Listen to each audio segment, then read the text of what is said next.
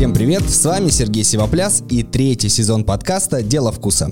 Каждую неделю мы вместе с экспертами обсуждаем вкусные способы борьбы с осенней хандрой, актуальные гастротренды и то, что должен попробовать каждый из вас. Сегодня главным героем нашего разговора станут сладкие, сахарные, тающие во рту и невероятно вкусные десерты – но перед тем, как я представлю своего кондитерского гостя, напоминаю, что всегда жду вас в нашем инстаграме дело вкуса подкаст, где мы голосуем за любимую еду, рассказываем лайфхаки, анонсируем гостей и новые выпуски, а также с удовольствием общаемся с вами в директе. Поэтому подписывайтесь и будьте всегда на связи. А мой гость сегодня Лена Гребенщикова, макарон-диллер всея Екатеринбурга, как она себя называет. Лена, привет. Привет, Сергей. Сегодня мы с Леной в студии не одни. Она уже принесла здесь супер вкусности. Я вижу меренговый рулет и вижу еще вкусную пироженку киевскую. Но это спойлер был. Есть мы будем позже. А чавкать я буду позже. Просто будьте готовы, что этот момент рано или поздно наступит. Лена, начнем разговор с того, что как тебя занесло в мир кондитерства, десертов и всего этого сладкого. Слушай, ну здесь, мне кажется, я удивила вообще всех, там, и родителей, и супруга, то есть это была очень спонтанная какая-то такая идея. Так получилось, что я, в принципе, инженер по образованию, да, и тут страшные слова, да, типа там автоматизированная система управления, а получилось, что пеку печеньки. Но история давняя, и, в принципе, сейчас я чувствую себя в этой сфере очень комфортно, именно благодаря, наверное, аналитическому мышлению и каким-то базовым ну, знаниям физики, химии. А сколько лет длится твой кондитерский роман с этой профессией? Ну, получается, что в феврале будет пять лет, как я испекла свой первый макарон. А как тебя вот так шлепнуло пять лет назад в голову, что да нафиг все эти автоматизированные системы, б б б б б я буду все-таки печь э, макароны, макароны? Ну, я уже была замужем на тот момент, и супругу очень понравились, э, как их в кондитерских и кофейнях называют, макаруны. Вот. Но правильно макароны. Ну да, самое сложное в моей профессии это рассказать всем, что я пеку макароны, а не макаруны. И все говорят, что, так это же лапша типа, да? Не, а макаруны это печенье как осанка на самом деле, то есть э, она печется из кокосовых, с кокосовой стружки, а я пеку из слез единорога прекрасные макароны. Ну вот, и муж тебе сказал, все вкусно, бросай-ка ты свои инженерные дела и давай. Нет, он сказал, что как раз в кофейнях не очень вкусно, испеки ко мне макарон. И это был вызов, потому что это десерт, который не у всех получается с первого раза, да, и тут нужно немножечко как бы покумекать около духовки, что и как правильно сделать. Но так вышло, что у меня получилось с первого раза, и, наверное, именно поэтому я продолжила этим заниматься. А где ты взяла рецепт? Какие ты видосики посмотрела? Кому пошла за советом? Ну, то есть вариантов же много сейчас. На тот момент, конечно, пять лет назад не было никакой там кондитерской школы в Екатеринбурге. Э, Все это было какая-то э, кумулятивные знания из интернета, то есть ты берешь рецепты, как ты их анализируешь, подбиваешь под свои какие-то технические условия, потому что все это совпало с введением санкций, то есть было не найти ни миндальную муку, фундучную, там муку я первый раз в жизни делала сама, и все это реально своими руками. Как-то так. А с высоты своего опыта, можешь ли ты сказать, что вот видеокурсы на ютубчике научат тебя, в принципе, так же, как какие-то мастер-классы, ну, не супер топовых шефов, а просто а, там клевых мастеров? Это равносильно или нет? Ну вот с появлением карантина, то есть, наверное, да, всей этой пандемии, очень много кто ушел в онлайн. Собственно, я тоже туда такими осторожными шагами добираюсь, потому что это была моя такая тема табу, что научиться чему-то мануальному можно только э, в реальном времени, у реальных шефов, реальных мастеров. Поэтому я сама очень тщательно отбираю, у кого и где учиться. То есть я не хожу там на все-все-все кондитерские курсы. Это, как правило, какие-то топ-шефы, часто они из-за границы.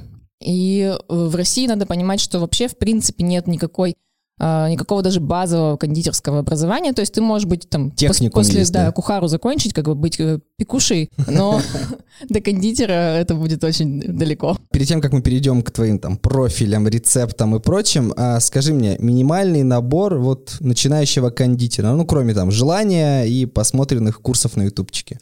Слушай, я говорю, что макарон не получается только у тех, кто их не печет, ну, это отчасти правда, отчасти, конечно, такая биполярочка, потому что все-таки хороший миксер нам нужен.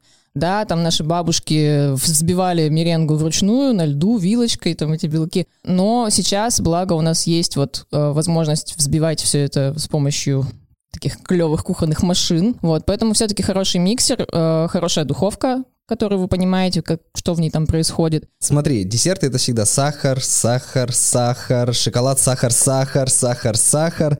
А следишь ты за тем, чтобы в твоих десертах было нужное количество вот сахара, знаешь, но все равно есть какая-то граница. Понятно, что есть рецепт, чтобы получилось там идеально, прекрасно. Но можно же, допустим, добавить чуть меньше сахара, как-то это обыграть. Ну вот, то есть не игра в ПП, но игра в облегчение сладости и, и урона сахарного для организма. Ты можешь считать, что ты попал ко мне на мастер-класс по макарон, потому что я всегда рассказываю эту историю о том, что не все десерты с пониженным содержанием сахара являются менее калорийными. И вот макарон это как раз такая история. То есть, когда мне говорят, Лена, сейчас все делают макарон с пониженным сахаром, это так трендово. Тут, конечно, тоже все зависит от рецепта, но, как правило, то есть если мы убираем сахар, он сухой, рассыпчатый, нам нужно куда-то деть там воду, которая есть в десерте. Ну, я не говорю про все рецепты, но, как правило, это замена крахмалом. Краткому экскурсу Давай, в продолжай. органическую химию, но Хорошо идет. А, сахар это, в принципе, э, дисахарид, то есть это две таких э, молекулы соединенные, которые очень быстро распадаются на э, глюкозу. И э, поэтому говорят, ты хочешь там быстрой энергии, съешь что-нибудь сладенькое, пойди там шоколадку схомячь, и у тебя мозг заработает. Это правда. Поэтому, когда мы заменяем э, сахар на крахмал, например, чтобы у нас был какой-то другой сухой ингредиент в десерте, мы заменяем дисахарид на полисахарид. Поли, то есть много молекул. И вот этот как раз длинная, длинная цепочка полисахарида очень долго распадается и откладывается тем самым жиром на заднице. То есть десерт, который менее сладкий, оказывается на поверку более калорийным. Это исключительно маркетинговый ход, и ну, я не вижу смысла снижать сладость десертов. Я за то, чтобы потребление сахара, оно было в меру. Ну и что, вот хочешь сладкого, бахни, а потом уже А иди потом- отрабатывай. Да не отрабатывай, просто двигайся. Как бы сахар это основной источник энергии у человека. То есть э, нельзя сказать, что сахар это там абсолютное стопроцентное зло. Смотри, раз за это а, заговорили, я как-то попробовал протеиновые макаруны. Как они? Это такой ад, они просто пахнут затхлостью пыльной. В общем, я откусил и выкинул. А, зачем вот это, как думаешь, ну, твой личный взгляд, имитация? А, Ну, я считаю, что это игра в какую-то правильную еду у людей, которые не разбираются, в принципе, в колораже, в еде, то есть в жирах, углеводах, в этом, во всем базовом, что дает нам энергию жизни. То есть э, все эти сахарозаменители, особенно химические. То есть я слишком много про них знаю, чтобы использовать их в своей работе. Вот, поэтому я в такие игры не играю. Давай тогда вкратце, что в этих адских э, красителях, заменителях и прочем-прочем, что используется в имитации настоящих клевых десертов? Во-первых, все исследования о сахарозаменителях, как правило, проводятся какими-то компаниями, которые их изобрели. То есть они изначально настроены на то, чтобы вывести этот сахарозаменитель на рынок. А потом какие-то другие компании проводят исследования, были там заявления о том, что, например, сорбитол, ксилитол, в принципе, являются канцерогенами, потом это вроде как опровергли. То есть очень много историй о том, что э, сахарозаменители могут менять свои свойства при нагревании. Допустим, аспартам расп- распадается до формальдегида, это ядовитое вещество. И, в общем, бездумное очень использование сахарозаменителей влечет за собой всякие, ну, не очень хорошие последствия. Плюс люди не очень понимают, что сладость э, напрямую не связана никак, допустим, с гликемическим индексом, да, если мы говорим о том, что десерты как-то влияют на наше состояние, вот мы там съели сахар, ощутили там этот подъем энергии, но, э, допустим, картошка, рис, это тоже очень крахмалистые вещества, и они тоже очень сильно повышают гликемический индекс. И, ну, картошка при этом не сказать, что сахарная и сладкая. То есть я за то, чтобы был какой-то научный подход к еде, к использованию сахарозаменителей и в том числе к созданию вот таких вот э, псевдодесертов, да, которые типа будут полезны. Вообще, съешь яблоко. Давай пойдем по рецептам, да, пока до макаронов не дошли. 150 грамм миндальной муки. Началось, да, вот это отмерение. А, смотри, если я в целом хочу испечь пирожные, там, возможно, какие-то еще штуки, ингредиенты, как мне подойти к выбору? Вариантов много, брендов много, ценовая политика там от э, рубля до тысячи, ну вообще просто невероятно в этом разобраться всем. На что ты ориентируешься при выборе ингредиентов вообще для своих десертов в целом? Я за то, чтобы ингредиенты были очень качественными. Э, Понятно, что ты можешь взять и там и му- миндальную там ореховую муку за 500 рублей, ты можешь взять ее за 1300 рублей за килограмм, и это будет совершенно разная мука по сухости, по составу, по произ- производителю из какого ореха это сделано. И разница будет достаточно большая. То есть э, я, меня часто приглашают на производство, и я вижу, допустим, что ребята пошли и купили там самые дешевые красители, потому что они тратят не свои деньги, и потом у них что-то не получается. А любой ингредиент, он влияет на конечный результат. Э, собственно, поэтому я не готовлю там, допустим, начинку манго, из такой, знаете, продается готовая смесь, она по виду напоминает по консистенции майонез, с запахом манго. Отвратительно. Вот, то есть я готовлю исключительно на натуральных пюре, на хорошем французском шоколаде, э, который тоже очень дорого стоит. И считаю, что это напрямую влияет на вкус продукта. А, переходим к твоей фишке, к макаронам. Я пытался их готовить два раза в жизни. Очень давно, реально.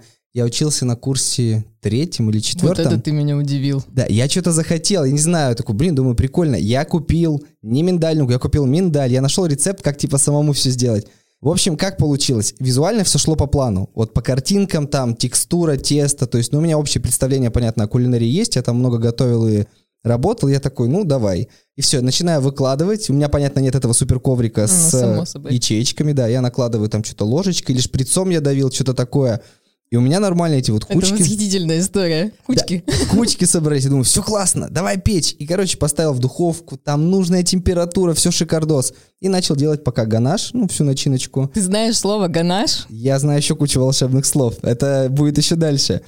И что получается? Я сделал ганаш, он на вкус, ну, нормальный, короче. Но я открываю духовку, все тесто растеклось в один пласт, и поскольку там дофига сахара, оно все закарамелизовалось и начало гореть. Я достал, постучал, понял, что это никуда не годится, и просто жрал ганаш потом с хлебом. Ну, неплохо. Такая шоколадная паста у тебя получилась. Да, да, скажи мне. А... Где была твоя ошибка там сколько, пять лет назад?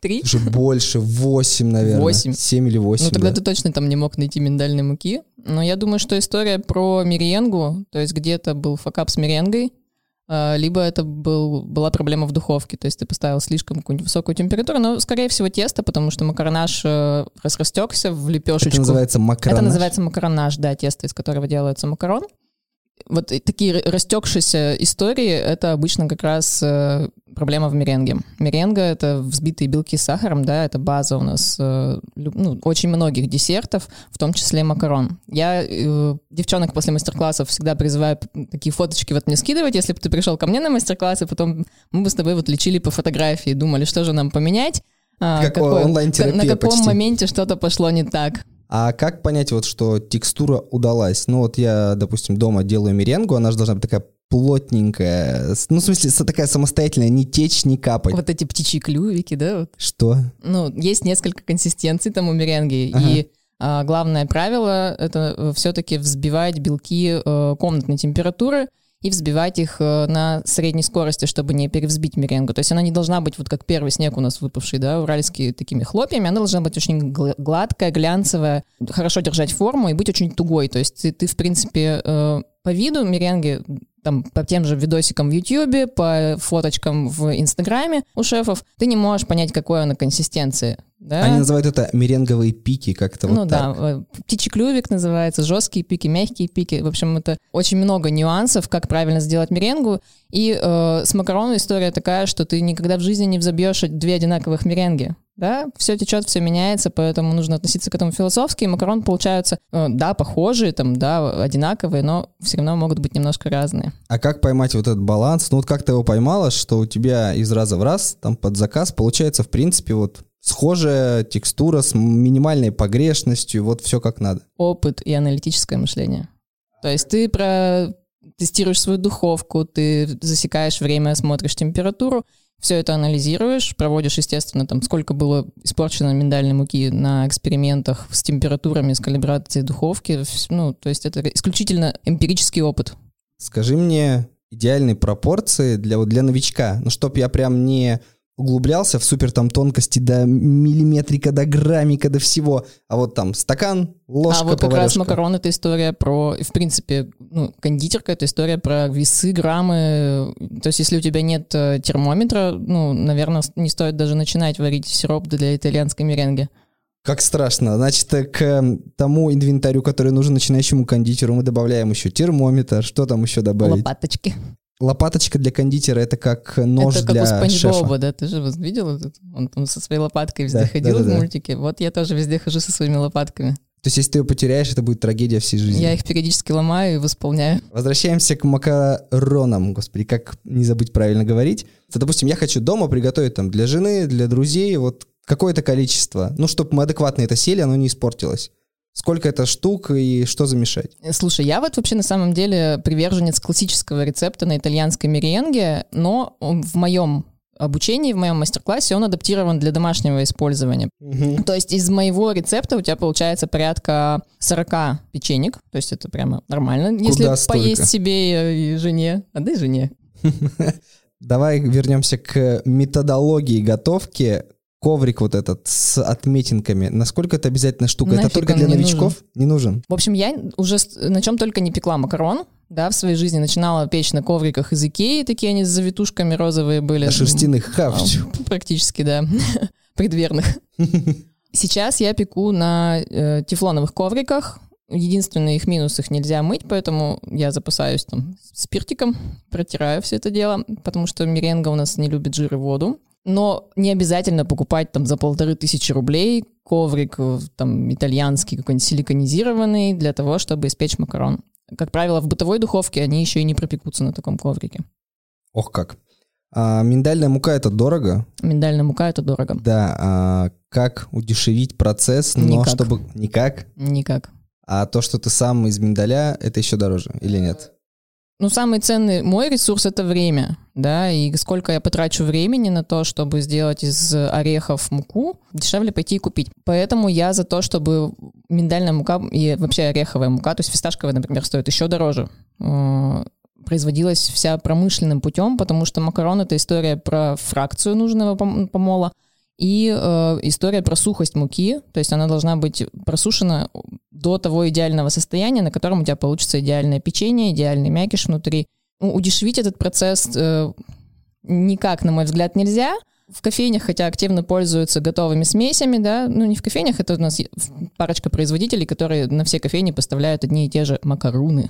У них везде макаруны ведь. Да, да, везде макароны. Ну и там в составе, то есть вот этого готового премикса есть и пшеничная мука, и крахмалы, и рисовая мука. Ну, то есть все вообще, что угодно туда могут запихнуть. И, естественно, у тебя на выходе получается макарон за 3 копейки. И сухая печенька, а не Сухая макарон. печенька с отвалившейся там крышечкой, с высохшей мякотью.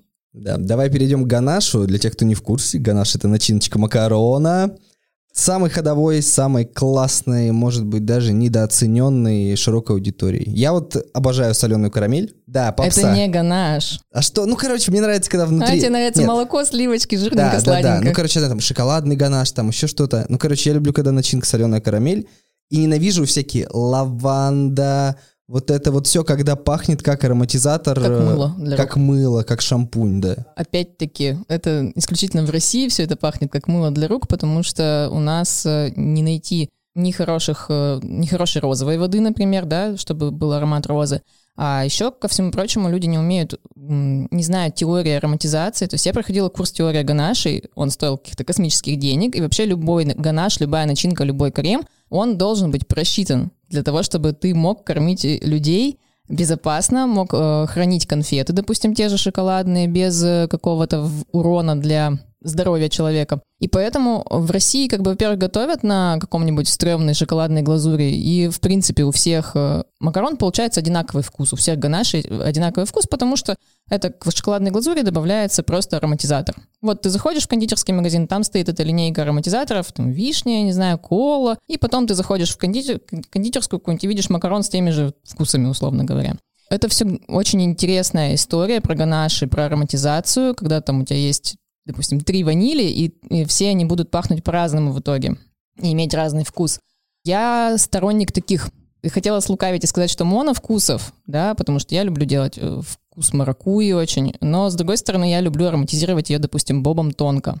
Это тоже такая очень классная приправа, специя, скажем так, недооцененная в России. И при этом хит, наверное, моей линейки макарон, э, который я делаю просто из недели в неделю, это медовый ганаш и внутри начиночка из бородинского хлеба с сыром с голубой плесенью.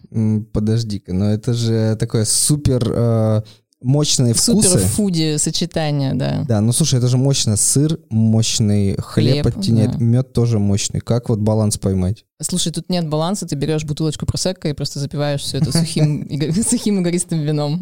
То есть такая закуска под Это э, очень напитки. вкусно и очень необычно. Э, Я стараюсь как-то фантазировать на эту тему и не ограничиваться там лавандой. То есть лавандовый макарон я не делала, наверное, ни разу в жизни, потому что мне тоже кажется, что это вкус мыла. Окей, последний вопрос про макароны. Я все, представим, сделал классно. Все, они готовы. Все там промазано, намазано. Они стоят. Сколько они живут? Я сторонник свежих десертов. То есть и у меня нет в запасе, я не, не храню макарон, не замораживаю их, э, как правило. Если это поток, да, если это какое-то производство, то макарон замораживают. Есть тоже два варианта, там заморозки с начинкой или без начинки. Но э, для меня эти макарон как бы сильно теряют свои органолептические качества, и я не готова такими продуктами как бы кормить своих родных, близких, друзей. Ну, то есть к утру сделал, вечером максимум А, сил. макарон как больше, он становится на следующий день вкуснее, он настаивается, поэтому ты типа с вечера его начинил, утром можешь достать, согреть его при комнатной температуре, он будет вкуснее. Так что макарон лучше, конечно, не замораживать. Э, Ну, понятно, что если у вас какая-то конди... производство кондитерское, то вы, наверное, от этого процесса не избавитесь. Но это история либо про удовольствие, либо про деньги. Ты делаешь э, макароны в разных эм, формах, даже иногда порой неприличных, да, тех, что э, Дзюба засветил недавно, вот макарон примерно такой же формы, чтобы люди понимали.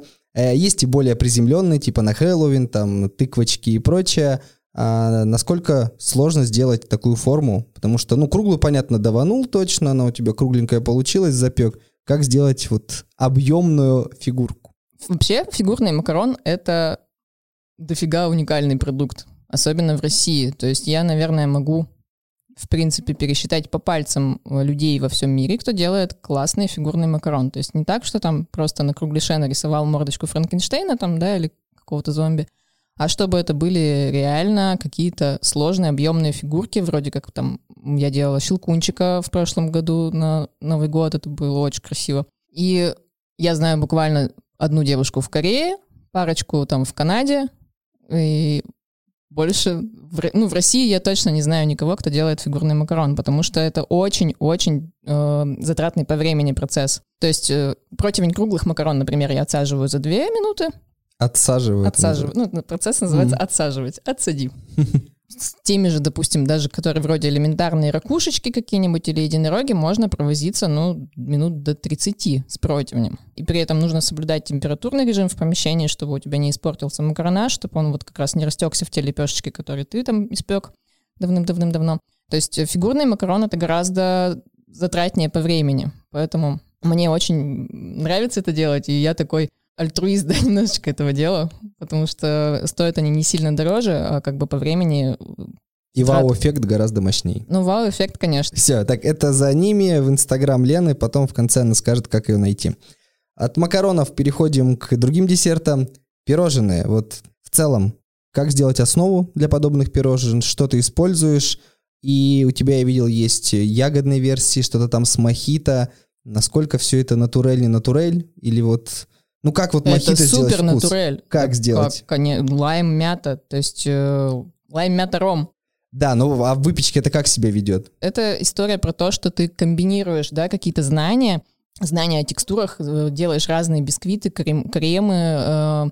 Нарезные пирожные, на самом деле, э, в России тоже не очень популярная тема. Ну, в детстве были же вот эти огромные, знаешь, продавали коробку, Да, где да. маленькие квадратные пироженки. Пироженки были нарезаны. Но и были вот сейчас гадостные. эта история возвращается, но возвращается в такой очень крутой э, и современной реинкарнации, когда этот десерт реально становится вкусным, э, реально становится популярным. И плюс нарезных пирожных как раз в том, что они хранятся, ти- по технологии они хранятся в заморозке. То есть это все натурально, это все фруктовые пюре, это никаких ароматизаторов, это исключительно, ну, Основа, комбинация вот что вкусов. там, я вот смотрю Здесь сбоку, да. фундучный, фундучный бисквит, то есть это безглютеновое пирожное. Мохито, лесные ягоды. Почему такие вкусы, а там малина, а не какие-то вот... По-любому есть какие-то попсовые, не знаю, что-то... Ну, попсовый вариант — это медовик и Наполеон. Да, да, да. Где? А, Почему честно, нет? Чтобы сделать хороший медовик и Наполеон, у меня не хватает просто времени и терпения. То есть у меня есть эти технологические карты, есть эти рецепты, И они очень крутые получаются на, на выходе, но пока мне не хватает усидчивости и времени, чтобы раскатать эти там 150 коржей на Наполеон и все их испечь, и потом все это собрать и сварить крем на 33 ванилях. В общем, я думаю, что все это будет обязательно в будущем. Просто да, есть же такой бум был даже одно время, все начали печь тортики. И то есть повсюду можно было купить разного качества. Можно было купить крутой торт, а можно было купить такой ад. Просто у меня была история. Мы, у меня летом была свадьба, мы с женой искали торт туда-сюда. В общем, обошли несколько компаний, и ценник, в принципе, где-то больше, где-то меньше. Ну, такая не космическая погрешность. И мы заказали себе пробные кусочки, что называется, наборы вот в трех местах. Нам привезли с одного там очень вкусно, классно, но подороже. Привезли с другого чуть дешевле, но неплохо. А привезли с третьего, это, короче, был ад. Там вот пластиковый стаканчик, как вот, не знаю, вино пьют где-то на там, школьных, да, студенческих пьянках на набережных. А в ней просто вот слоями, типа, есть чуть коржика, сбитые сливки, коржик, э, ну, там толченый орех, коржик, Условно карамель. говоря, остатки все собрали, да, и сделали тебе пробничек. Да, и мне сказали, так это пробник нашего торта. Мы такие ложкой поклевали, поняли, что, блин, я сам могу такой торт сделать. Послали их нафиг, и в итоге заказали там, где подороже, но и не прогадали. Вот этот бум был тортянских вот таких, э, почему он тебя не захватил и почему ты не ударилась в торты? Я э, вообще, в принципе, не люблю торты. Я мелкашница, то есть мне нравятся вот эти все маленькие птифурчики. Я даже... Пти что? Птифур — это маленький десерт, французское слово. И, наверное, потому что я сама не люблю огромные торты, то есть я никогда не приду в магазин и не куплю там целый торт. Я не закажу себе на день рождения никогда торт э, большой, там какой-то огромный, поэтому я делаю вот такие маленькие всякие классные десертики.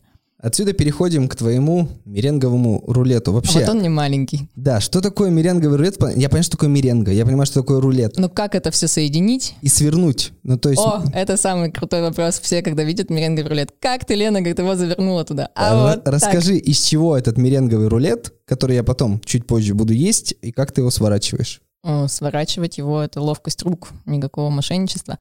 А, на самом деле это меренговый ну, корж нельзя, наверное, Лепешка. так сказать, лепешечка меренги. Дальше идет э, очень такой нейтральный по вкусу э, крем сливочный на крем-чизе.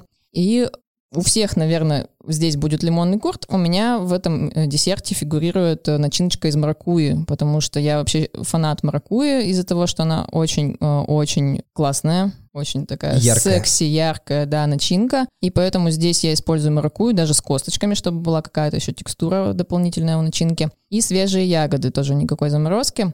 И играть на таком контрасте вкусов получается очень клево. То есть у тебя сладкая, хрустящая э, меренга. То есть меренга, э, меренговая корочка хрустящая, потому что она еще посыпана дополнительно лепестками миндаля.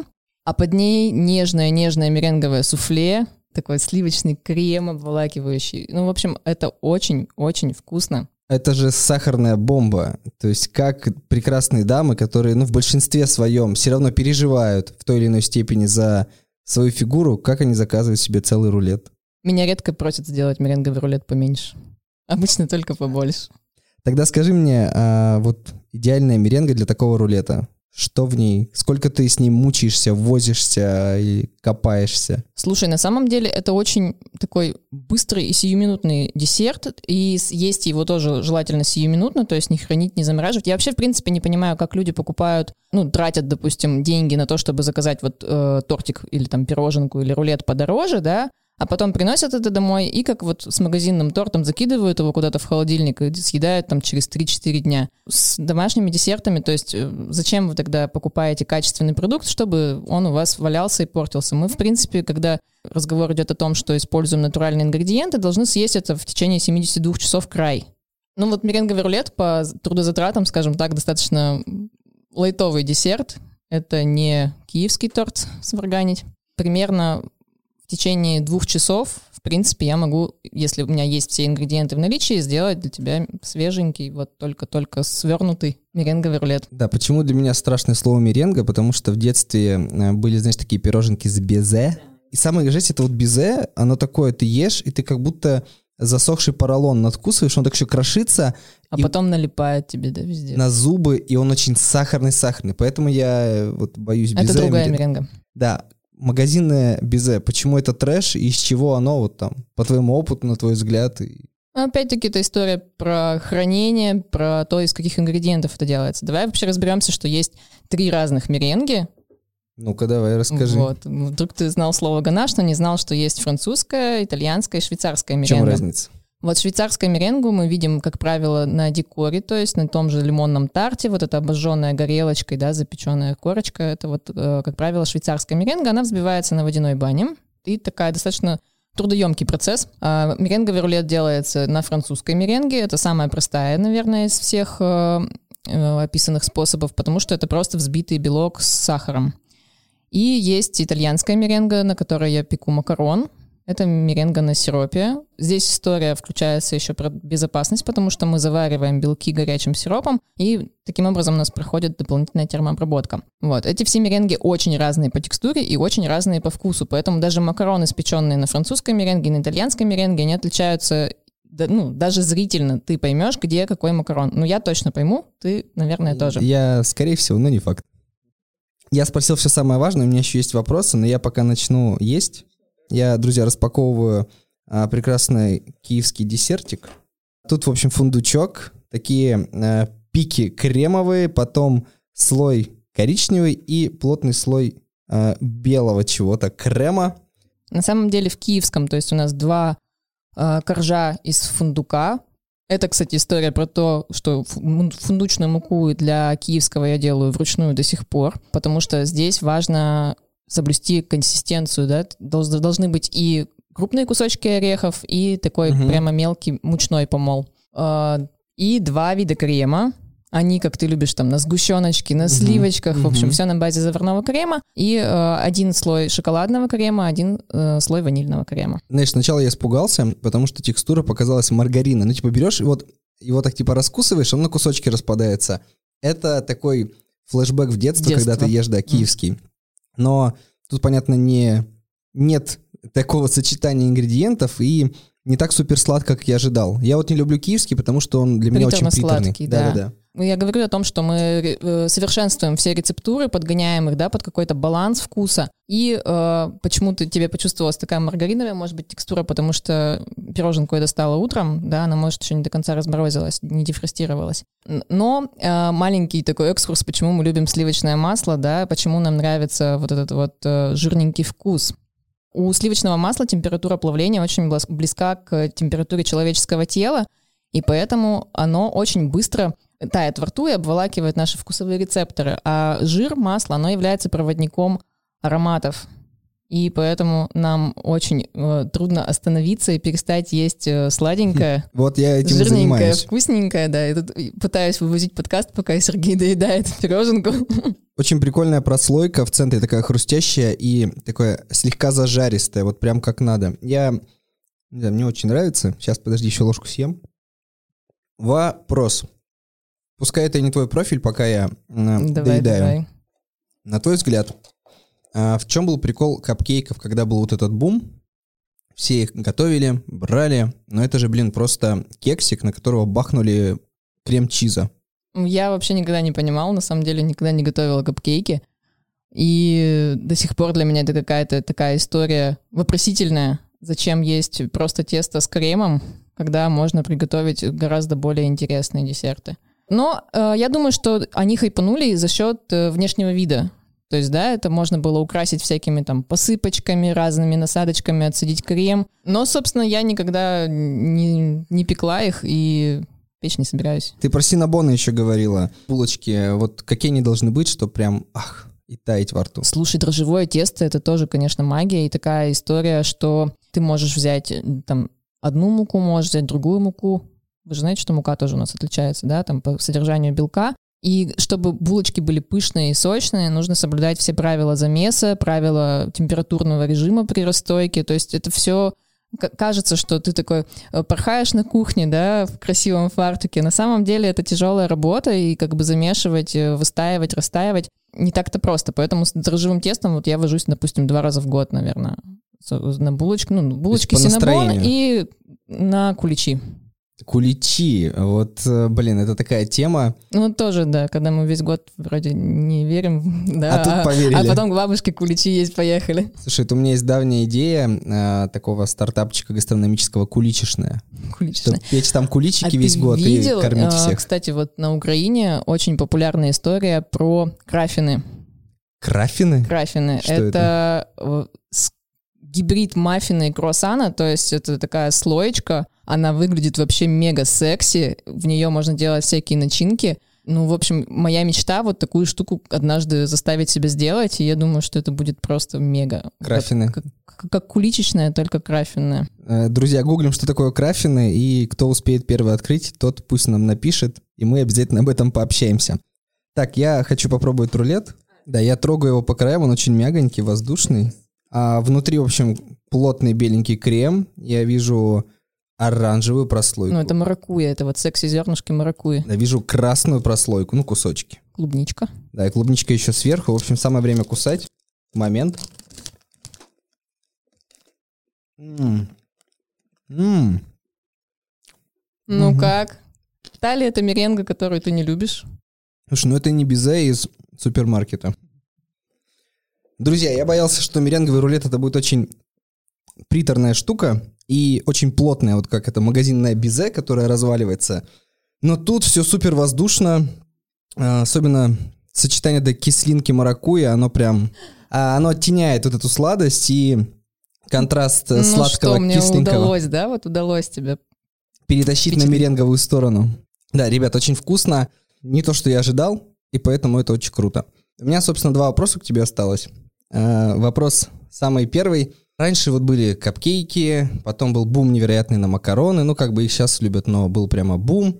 А какие тренды, на какие сладости нас, на твой взгляд, ждут в ближайшее время? Слушай, вот э, это каждый год такая история ну, угадать, что же будет популярно. На самом деле между э, этими там трендами на тортике ты пропустил еще три. Это был м, тренд на эклеры одно время. То есть у нас тут небезызвестные, да, кондитерские выпуск... были монокондитерские, которые делают только эклеры. И позакрывались? Также был тренд на тарталетки.